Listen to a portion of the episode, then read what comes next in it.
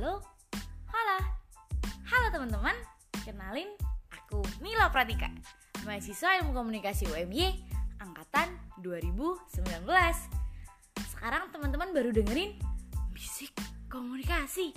Hah, apa itu bisik komunikasi? Bincang asik anak komunikasi. Thank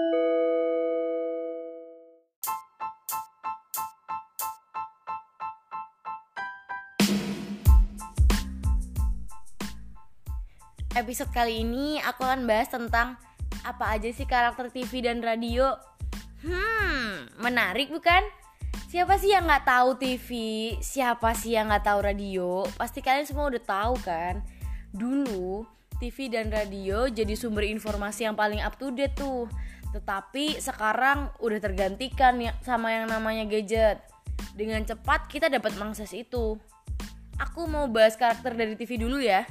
Nah, kira-kira apa aja sih karakter dari TV itu? Biar nggak salah jalan, kita kupas satu-satu yuk. Yang pertama, televisi itu dapat didengar dan dilihat bila ada siaran. Nah, ini bener banget. Kalau nggak bisa dilihat, tentu namanya bukan televisi ya kan?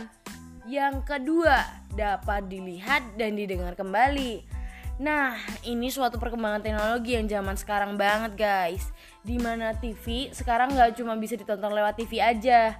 Bahkan ya, sekarang televisi bisa diakses melalui website Ataupun platform lain seperti di video.com, Juicy TV, RCTI Plus, dan lain sebagainya. Nah, TV saat ini bisa diputar kembali tuh di website yang ada bahkan bisa diakses kapan aja dan di mana aja.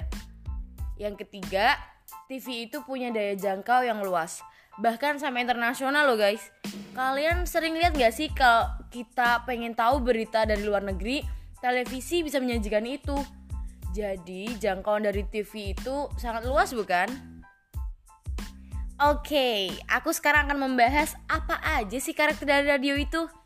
Yang pertama, radio itu dapat membangkitkan daya imajinasi loh teman-teman.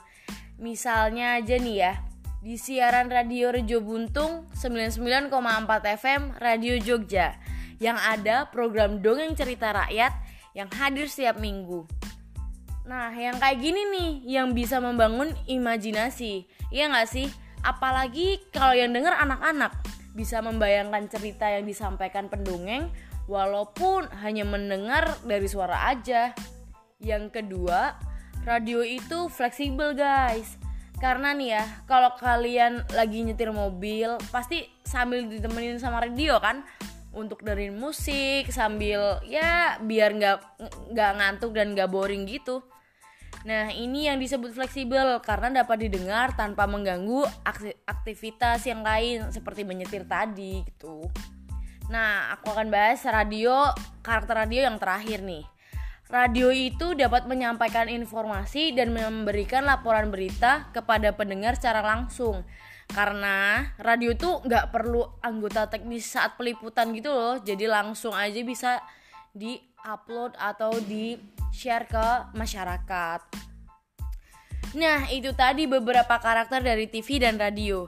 Sekarang sudah paham kan apa aja karakter dari televisi dan juga radio?